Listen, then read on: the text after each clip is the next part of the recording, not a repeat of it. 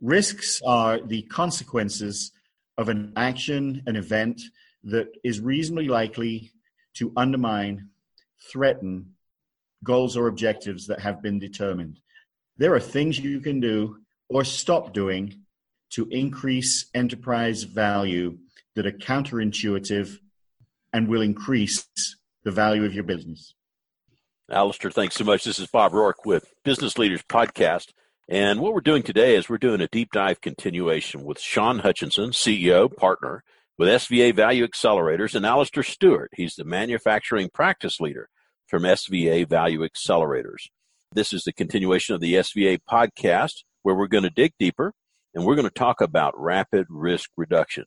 Alistair, let us know. Bob, thank you. Hello, everybody.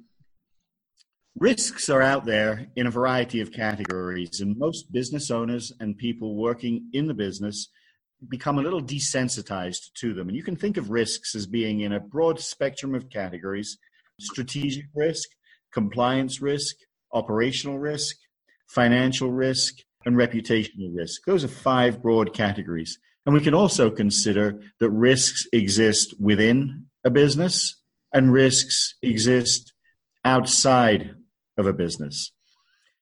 And if we look at how businesses are valued, if we look at the worth of a business, it's pretty obvious to financial investors and pretty opaque to owners and employees that reducing risk represents tremendous opportunity to increase the value of a business, particularly the transferable value of a business. So we can look at, say, strategic risk. Strategic risk is something that threatens the outcomes that a business has chosen to pursue. And when you put it in those terms, I think most owners, there's a little bit of a, an eye opener there. Are we choosing our outcomes? Do we understand the threats that compromise our ability to realize those outcomes? What might those risks, those threats be? And we can go down the list of compliance, if that matters to the industry that you're in, operational, financial, and reputational. And a fairly straightforward discussion on those topics will reveal a tremendous amount of business value, of enterprise value that's threatened by inattention to these existential matters. I think that in these three categories of how to increase the value of the business, increasing earnings, reducing risk, and increasing marketability, those broad categories, a lot of business owners and their teams are going to focus on increasing earnings as kind of an instinctual way to increase the value of a business. That's understandable. That's where a lot of resources go. But when we see that big category of things that you have to do to reduce risk or should do, could do, should do, will do to reduce risk, less attention, as Alistair points out, is typically paid to those things. And yet they can have a dramatic effect immediately, a dramatic effect on the economic enterprise value, transferable enterprise value. And we can add value. I think what people need to realize, what owners might tune in on here, is that we can add value to a business pretty dramatically without adding $1 of revenue and $1 of profit. Those things in the beginning of a value acceleration process actually have less effect on value, those increases in earnings, increases in revenue. And in fact, and I'll ask Alistair to speak to this, they may counterintuitively lessen the value of a business depending on how the dollars are earned. So this is about the quality of the revenue, the quality of the profit. And Alistair, maybe you could expand on that. Yeah, thank you, Sean. That's absolutely right. It's not uncommon that an existential threat to a small business is undue or over reliance on owner or owners. It could mean, for example, that the owner of the business has critical customer relationships from which the majority of revenue or profits are derived. It could also mean that the owner of the business maintains the most critical supplier relationships. Both of these are areas for risk. Let's look at customers. for example, you could have a key customer relationship that is owned exclusively by the owner, generates some profits, perhaps not the best profits, perhaps by inattention, acceptable profits. And it's all about the owner's relationship with that customer. Well, we think about transferable enterprise value, we think about risk in that relationship. And if that owner transfers the relationship to the organization, right, transfers it from the individual to the organization, we now have a whole bunch of people who are capable of managing that customer relationship. I have a real world example. I'm working with a client today to de risk. They had uh, 40% of their business with one critical customer who was very price sensitive. And there was a belief that the benefits of volume outweighed the sins of price concessions. The customer came back and said, You know, we, are, we like you so much. We'd like to give you more business. The owner invested a non trivial amount of time and personal energy and resource into winning price conceded extra volume where we now have 60% of the revenue, 52% of the profit coming from one customer, and the entire relationship is exclusively owned by the business owner. That's a tremendous, tremendous risk to enterprise value. Now, we could look at the other end of the value chain or towards the other end of the value chain and look at supplier risk. And one can immediately understand that managing supplier relationships, right, could be at the very top of the organization the responsibility of the owner. And there is often a tendency for relationships to forgive performance. Right? We'd like to see performance measured in terms of delivery, quality, and cost. And an objective team are going to look at that. Perhaps an owner who just feels a personal connection to the supplier may not be focused on those kinds of metrics and will forgive performance sins. And so we move on, not understanding that the inattention to those matters continues to increase the risks to enterprise value. And both of those factors on the supplier end and on the customer end related to undue reliance on the owner have nothing to do with the organization's focus on driving growth or if we're going to market putting together a book to tell the story about the company Alistair, do you think that the owners are, you know, in your experience, are aware of these risks? Bob, that's a great question. I think they are just unaware, right? Because it's business as usual. I think of this as driving at 32 miles an hour in a 25 mile an hour speed zone, right? They become accustomed to it, and so it's habitual.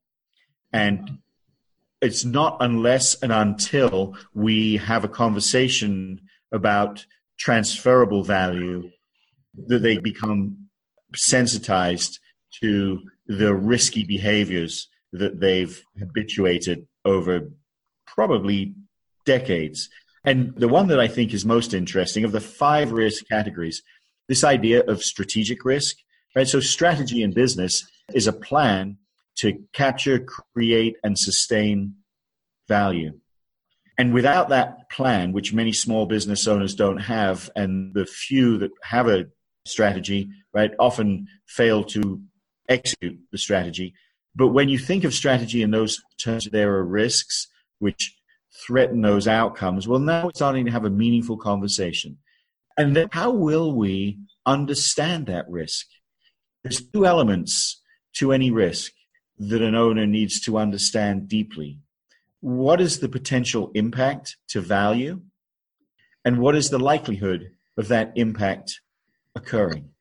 When we start to have a conversation about the impact and the likelihood, now we're starting to think differently about enterprise value and what threatens enterprise value, particularly the transferability. It's not unless and until we understand that enterprise value is significantly threatened that we have these meaningful conversations. If we're not thinking about enterprise value, if we're just thinking about the business as an ATM for the owner or an enabler of lifestyle or just business as usual, then we're probably not moving in the right direction.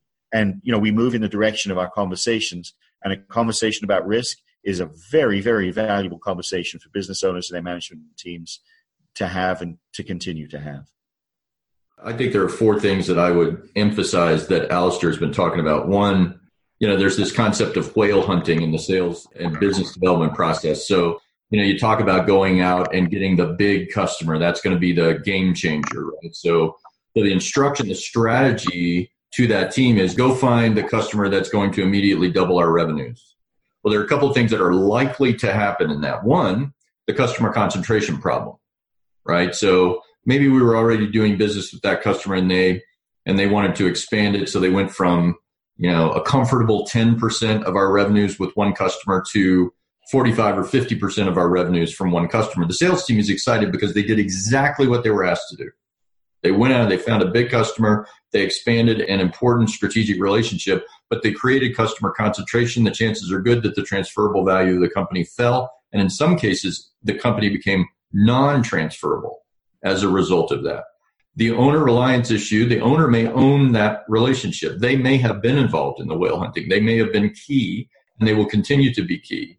So the customer is doing business with the business, but also business with the owner. If that's the case and the relationship is not distributed in the organization, again, value has fallen. They get kind of a double whammy there, right?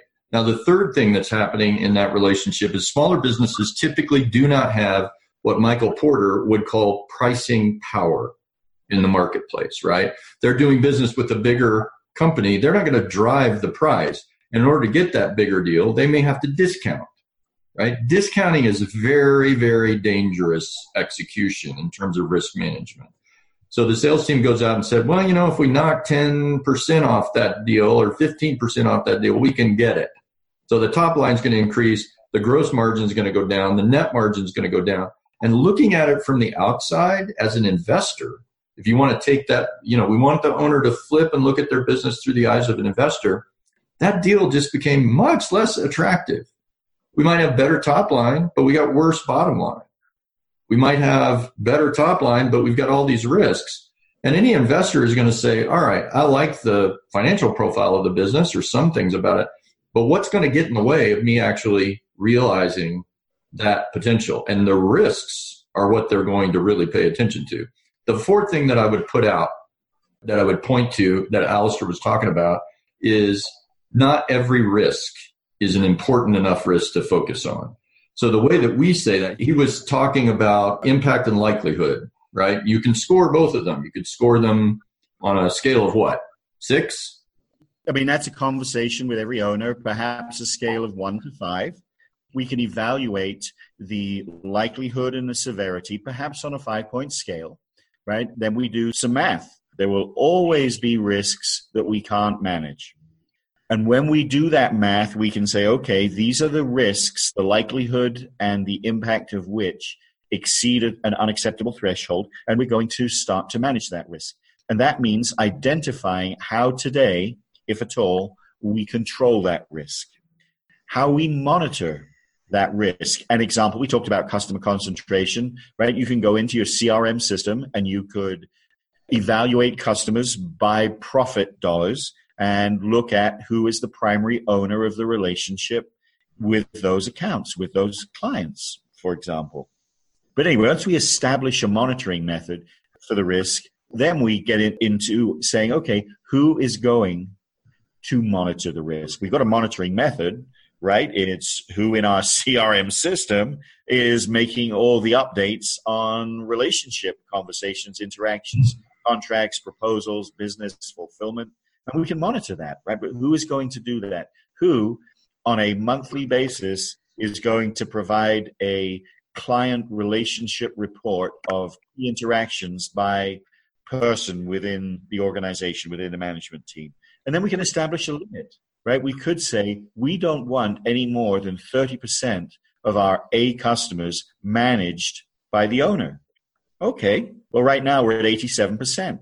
That is a 57% opportunity to reduce undue reliance of the owner of key customer revenue and profit contribution. And we can set a limit. In that case, I set a number. That's a discussion with the advisory team, the management team. And then what do we do? What actions do we put in place when we have an out of control condition? And that could be, well, in the next 60 days, no A customer interaction will occur without the introduction of one or two others from the company's team.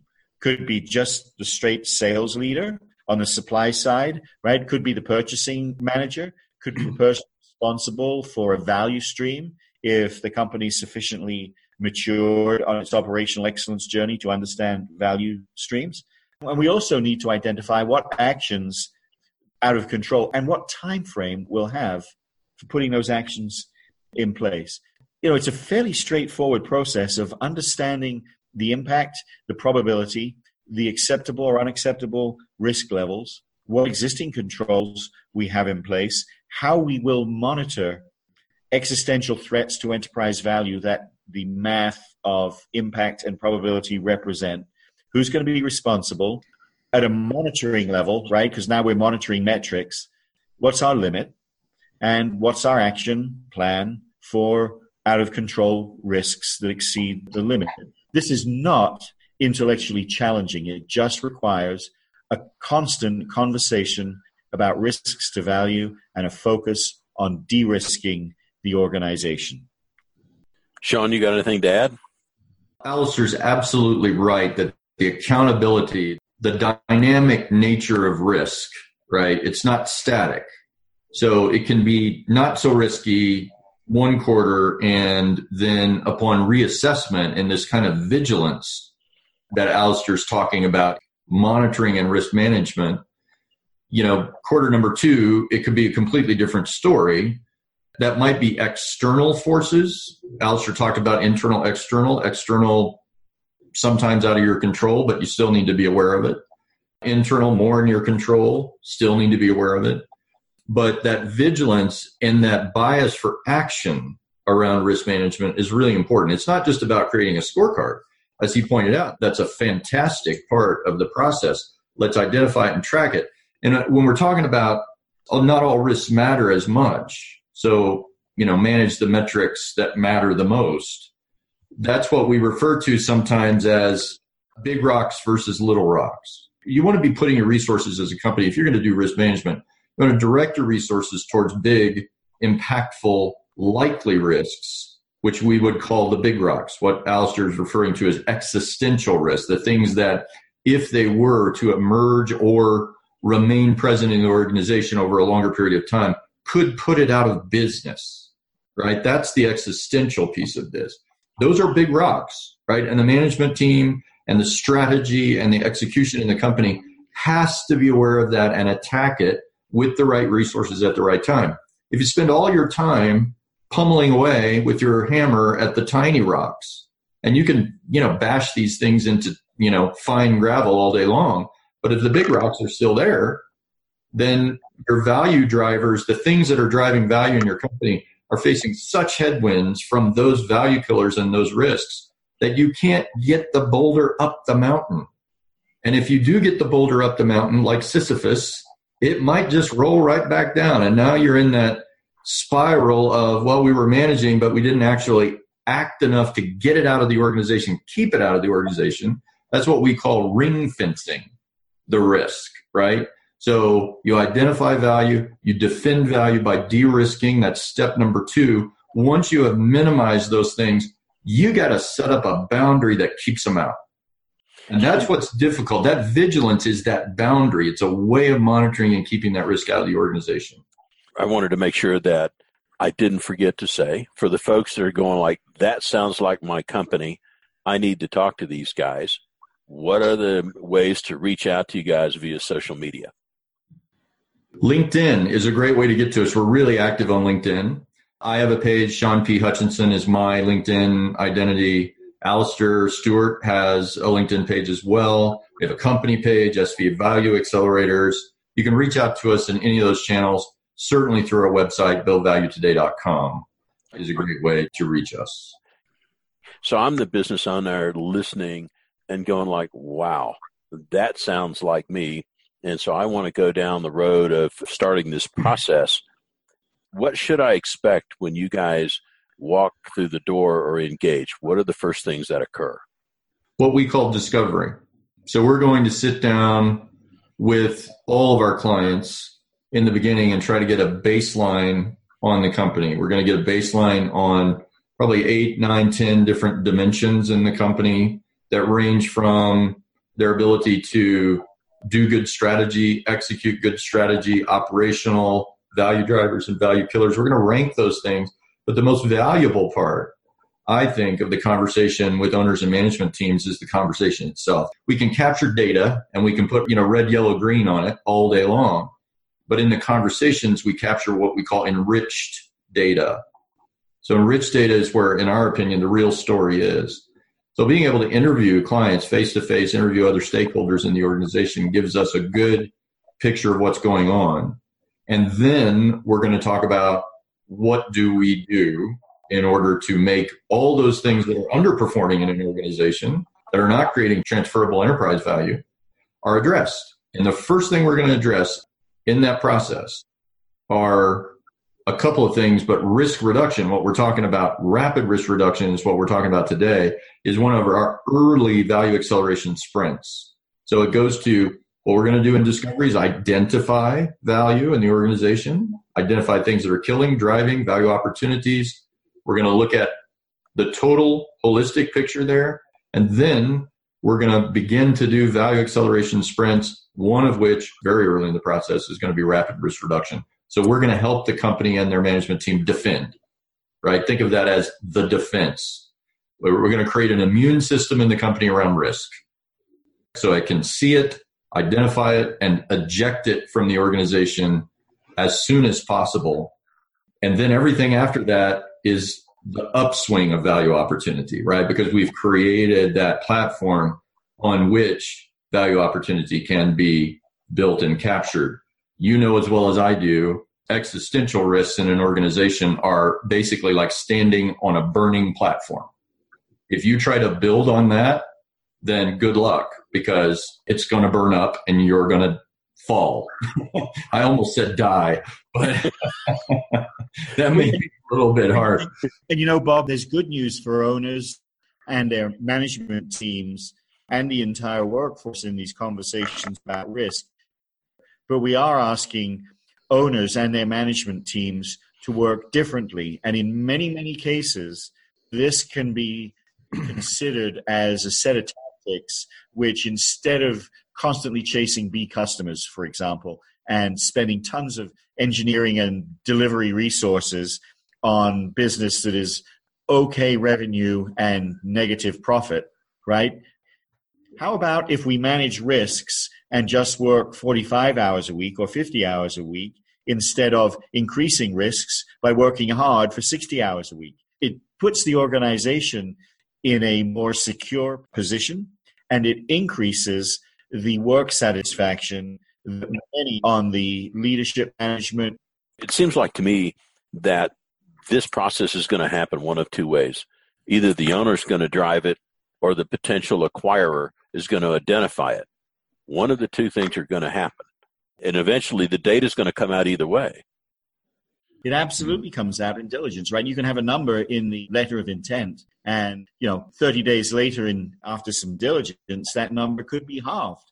I'm working with a client right now who's looking at a 55% decline from the number in the LOI to the post diligence number, and a significant majority of the reduction is due to the enterprise risk that the owner had become complacent over a number of years. And diligence, while very effective, right, can open up the gap between price and value. And as everybody, I think, who's done research on transaction failure will understand, right, a leading cause of transaction failure is the gap between price and perceived value. What was the reaction of that owner? Tremendous unhappiness. Uh, yeah, I would say. Yeah, that's a million dollar problem, right? So, yeah.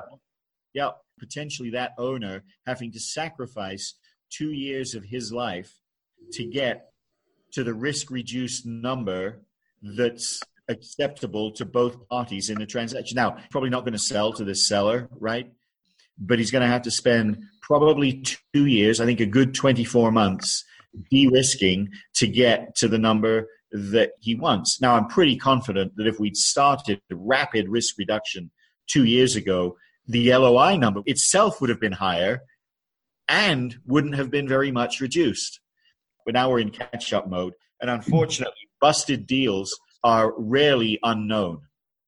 I think about this, you know, and, and we've talked about it before that doing all this stuff, you know, it sounds like I got to go get a booster shot or something bad or a root canal. But the reality of risk reduction is just really good business practices.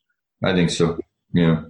At the very highest level, transition readiness is, in quotes, just good business, right? And if we recognize, as Sean correctly observed a few minutes ago, right, that rapid risk reduction, right, is an early element of increasing your transition readiness. Well, it's just more good business earlier. You know, when you work with a small business owner and they're talking about getting ready, what's the typical first or second behavior that you see them engage in when they're trying to get their company ready for sale before you guys get involved? What do they typically do? They try to dress up the financial performance of the organization. I'll tell you a story that comes secondhand actually from a trusted source. So, owner drives growth for a long time and then knows, but the management team doesn't know yet that, but the CFO does, that he is preparing to sell the company. He's got a two to three year plan, right? So what does he do? He starts taking money out of growth and putting it in profit, right? So he says, we're not driving growth anymore. We're driving profit margin. That's good, actually. I don't mind that. I actually think that a more profitable, smaller company is better than a bigger, less profitable company. And a lot of people just drive the top line, drive the top line. The assumption is we're going to grow our way out of margin or other risks, right, that are happening. And shrinking the size of a company in order to be more profitable on the financial side can be not only counterintuitive, but uncomfortable. You think about it in the terms of a community. How do you explain, once word is out, because people know it, how do you explain, hey, my company is going to be smaller than it was? What's the interpretation of that in the external right world? It could be the company is failing when in fact the owner is making the moves to make it more profitable. That's okay. But most of the time it focuses first on the financial profile of the company prior to taking it to market rather than reducing the risk in order to capture additional value that may be hidden in the business, unlocking it through risk reduction gives you that, you know, you're paid a multiple on risk management that exceeds, in most cases, the multiple that you would get for financial performance. So it's more valued in the marketplace by an investor. Risk reduction, a low risk business will be valued more than, you know, gaining a few points on your profit margin. Sean's absolutely right, Bob. The very first conversation is, well, what's my business worth, right? purely thinking about manufacturing, I mean, I don't know much about manufacturing and I know almost nothing about everything else, but my decades of experience in manufacturing have led me to these observations. Business owners understand that the value of the business is in significant part the multiple established in the market times EBITDA, right? Earnings before interest, taxes, depreciation, and amortization. And one can think of EBITDA being a proxy for free cash flow, right? It's not identical, but they're kissing cousins. And most owners that I work with believe that EBITDA is the lever and the multiple is not something that they can influence. Mm-hmm. And as soon as we start talking about why the multiple is the multiple, right? The cost of money, the liquidity penalty, the size penalty, both of which are penalties that they can't do anything to avoid when you're small, privately held, right? The element of the multiple that is most significant is company specific risk, and every EBITDA dollar is multiplied by whatever that represents, right? So let's say the multiple is four, which means the risk adjusted cost of capital is 25%. Money's 5%, a little bit of size and liquidity penalty, let's get you to 12 or so, or 13%. That leaves 12 or 13%, right? 50% of the multiple, right, is represented by company specific risk. Yeah, but you know, if we had more customers, no, I don't know if you need more customers or not. I do know that you need to manage and reduce company specific risk because every profit dollar gets multiplied by whatever that is. If it's four, that's great, right? I'll tell you one of my pet peeves, and it goes right to what Alistair was just talking about. I hate the phrase, my company is worth what the buyer will pay for it. I hate it because I think it's completely untrue. And I think it demotivates an owner and their team from being an active participant in the creation of value. If your company is worth what the market will pay for it, why try? Because when you take it to market, the market is just going to tell you what they're willing to pay for. It might be low, might be high. It just depends on external conditions. I think you can influence the multiple. And I think the biggest influence of the multiple is going to be the level of risk in your company. The more there is, the lower the multiple is going to become. And the jumps in upside of multiple exponential kind of leaps up that ladder are going to come not from adding dollars to the bottom line necessarily, but by reducing the risk in the organization. I know I've been hammering away on this. I feel like I'm beating the horse, but this is such an important issue for everybody to plug into is that you could be putting all of your resources into driving the wrong result, right? If you focus 100% on driving earnings in your organization, great, you should be focusing on earnings. But if you ignore all this other stuff, you've missed the value opportunity. That's where the exponential value opportunity is. So part of our job as value accelerators is to help our clients see it and manage it over time. We're not going to tell people what to do. We don't know as much as our clients know about their business, and we never will. But the skills that we do have are acting as a pair of eyes, a set of eyes that can see risk potentially more objectively in our organization and help organizations solve it objectively for the right reasons. You know, I think there's a real disconnect. What people see is worst in class, average, and best in class in the same industry group. Mm. I think about, you know, your discussion of a de risked company versus a risky company and the value gap, you know, as best in class. We talked about that in the past out in La Jolla. Mm-hmm. Yeah, absolutely. I mean, sometimes it's difficult to kind of see in the numbers, right? In the what I would call quantitative benchmarks, right? Mm-hmm. We can go in and we can get benchmarks on a company in a particular industry, a particular size, and we can get those with some reliability, depending on how big the industry is over a period of time. So I could say, hey, my client sets up and they've got this much cash on hand and they've got this much receivables and you know here's their you know sort of working capital and things like that. And how does that compare to their peers in the industry during the same period? So we can get a little bit of you know touch points on that.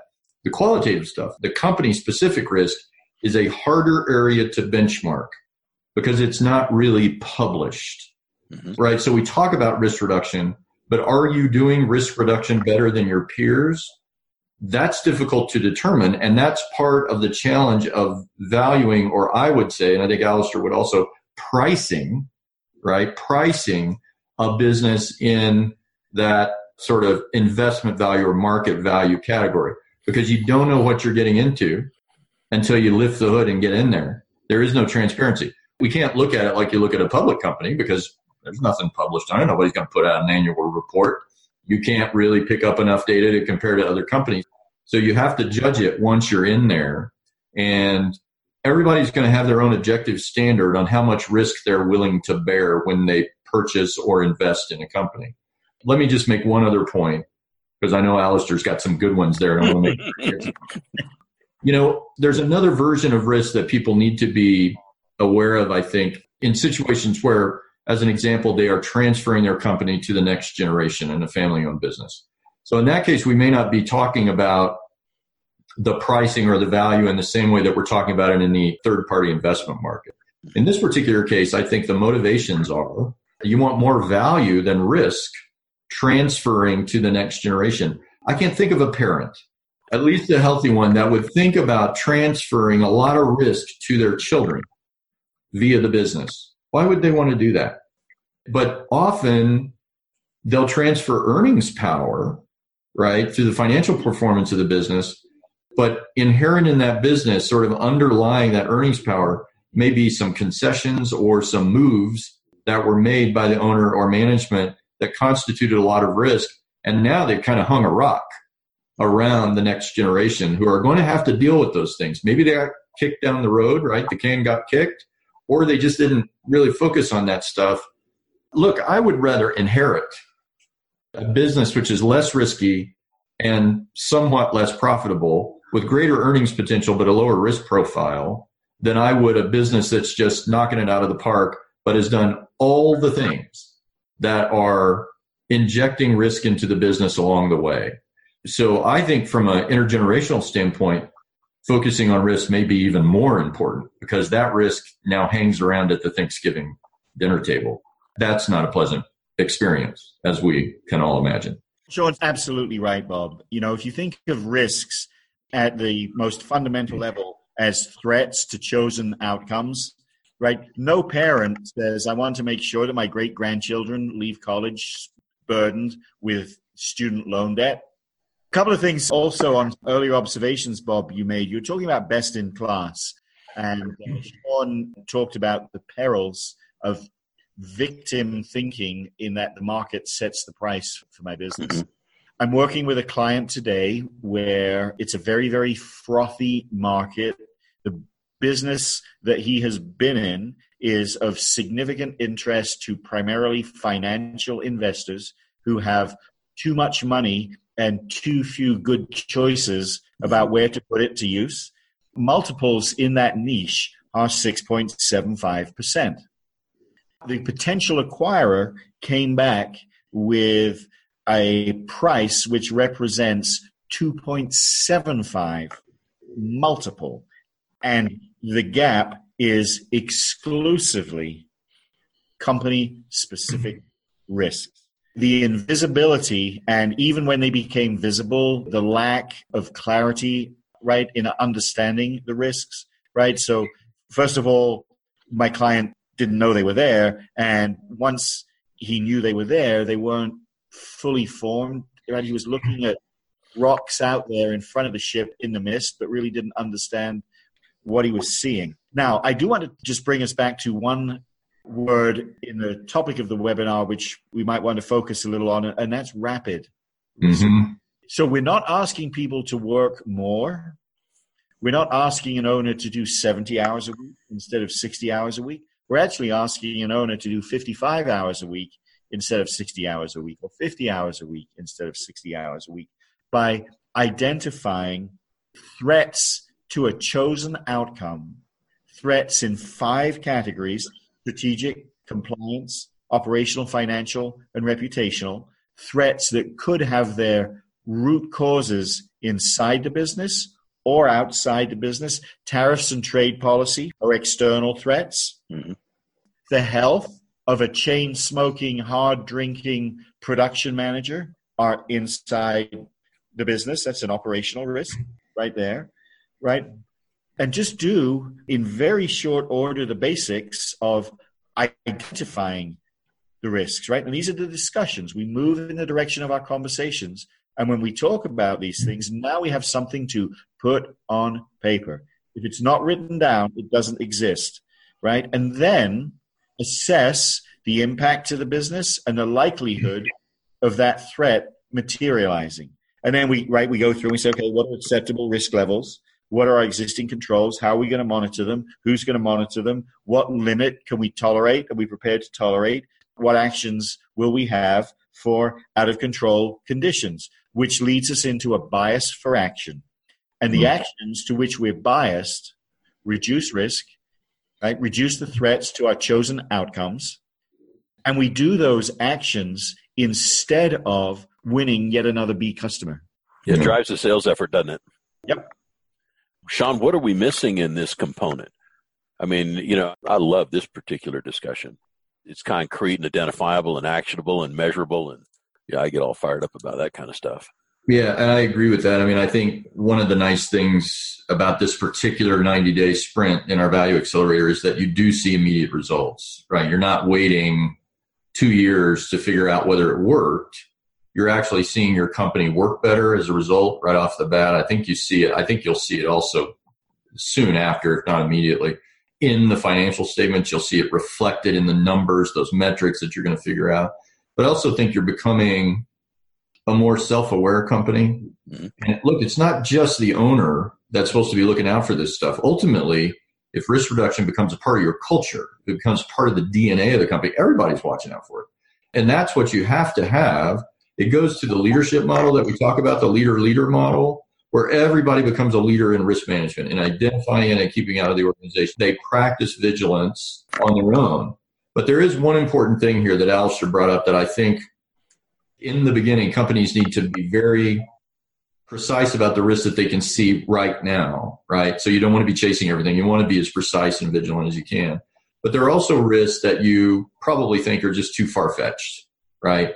So how many soybean farmers out there would have thought until it happened that there would be such a tariff on soybeans that literally 70 to 90% of their of their soybean crop that they were going to sell to China is now off the market. They're done, right? They're just kind of cooked during this period. And I don't think anybody that was monitoring risk out there would have said, hey, we might get a tariff that just drives us out of business because it wasn't really on the table.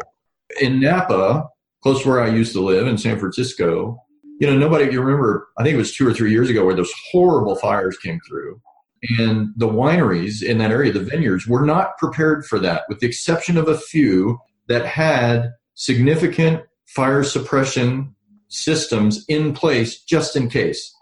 Nobody else out there thought to themselves that Napa Valley could, to a large extent, burn in a very short period of time.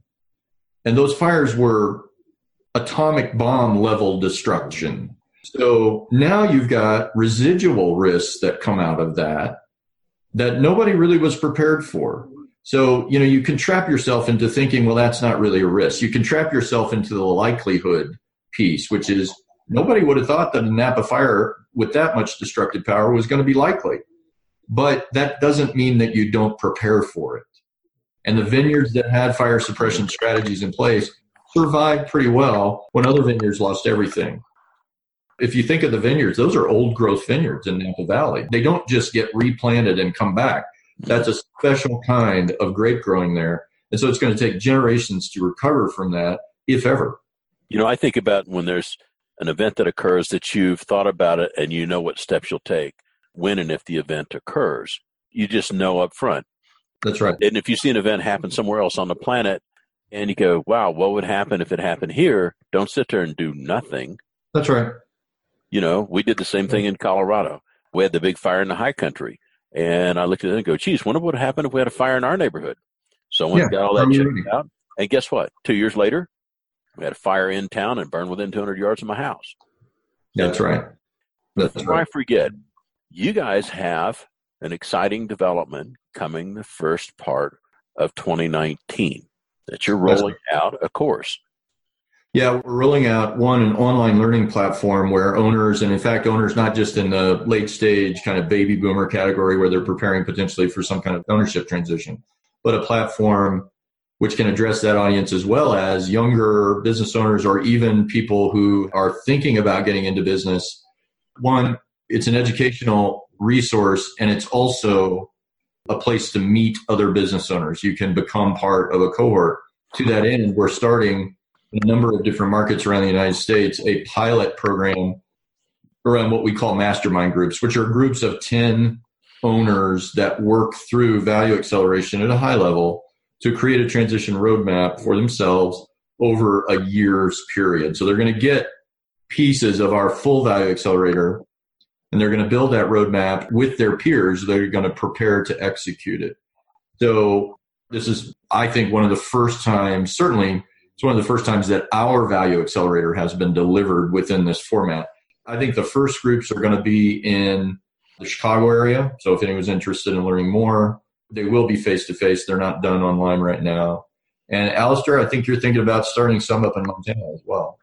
Yeah, the city of Bozeman is very interested in ensuring the continued economic vitality of our area, and we'll be bringing those programs here to fastest growing small city in the state in the early part of next year. What struck me is many business owners just don't know what they don't know. And most of them haven't sold multiple businesses. So most of the business owners, this is their first lap around the track and selling their business. And I don't think they've had a potential investor or buyer dig through their shorts to understand what they're missing. Yeah. Well, I think that's true. And conducting preliminary due diligence on yourself, what we would call reverse due diligence, is an important part of that preparation and being very, very eyes wide open about what's actually going on in the company. I think owners are really smart about their business and they may see these risks, but they don't know how to prioritize. And that getting outside help can be powerful there. And also, they, I think they, in some cases, just don't know how to attack the risk. Mm-hmm. Getting that additional advice can be helpful. Alistair, you got anything else to add to this module?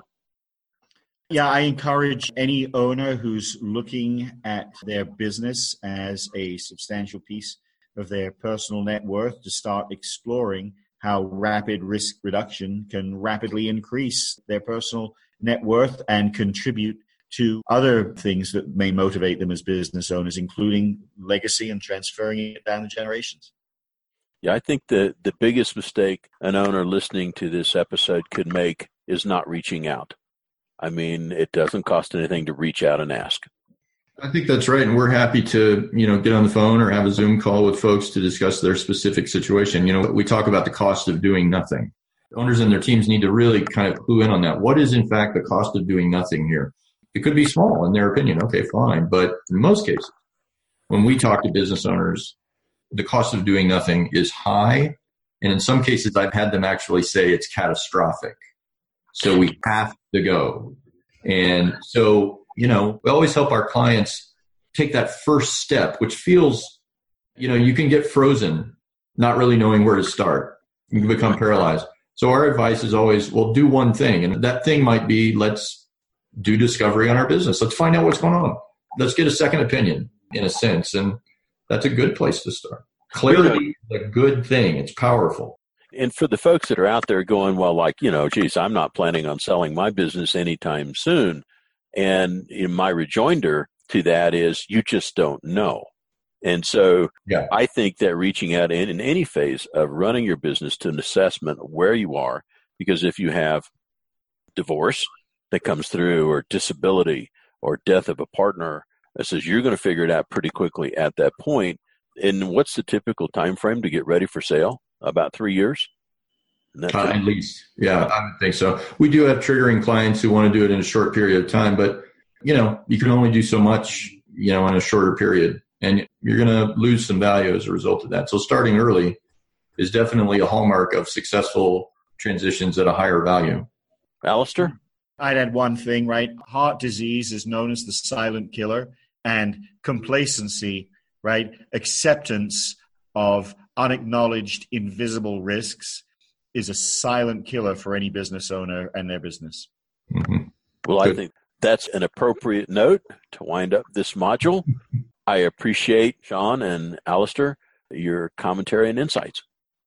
Our pleasure. Thank you, Bob. You Thank bet. you, Bob.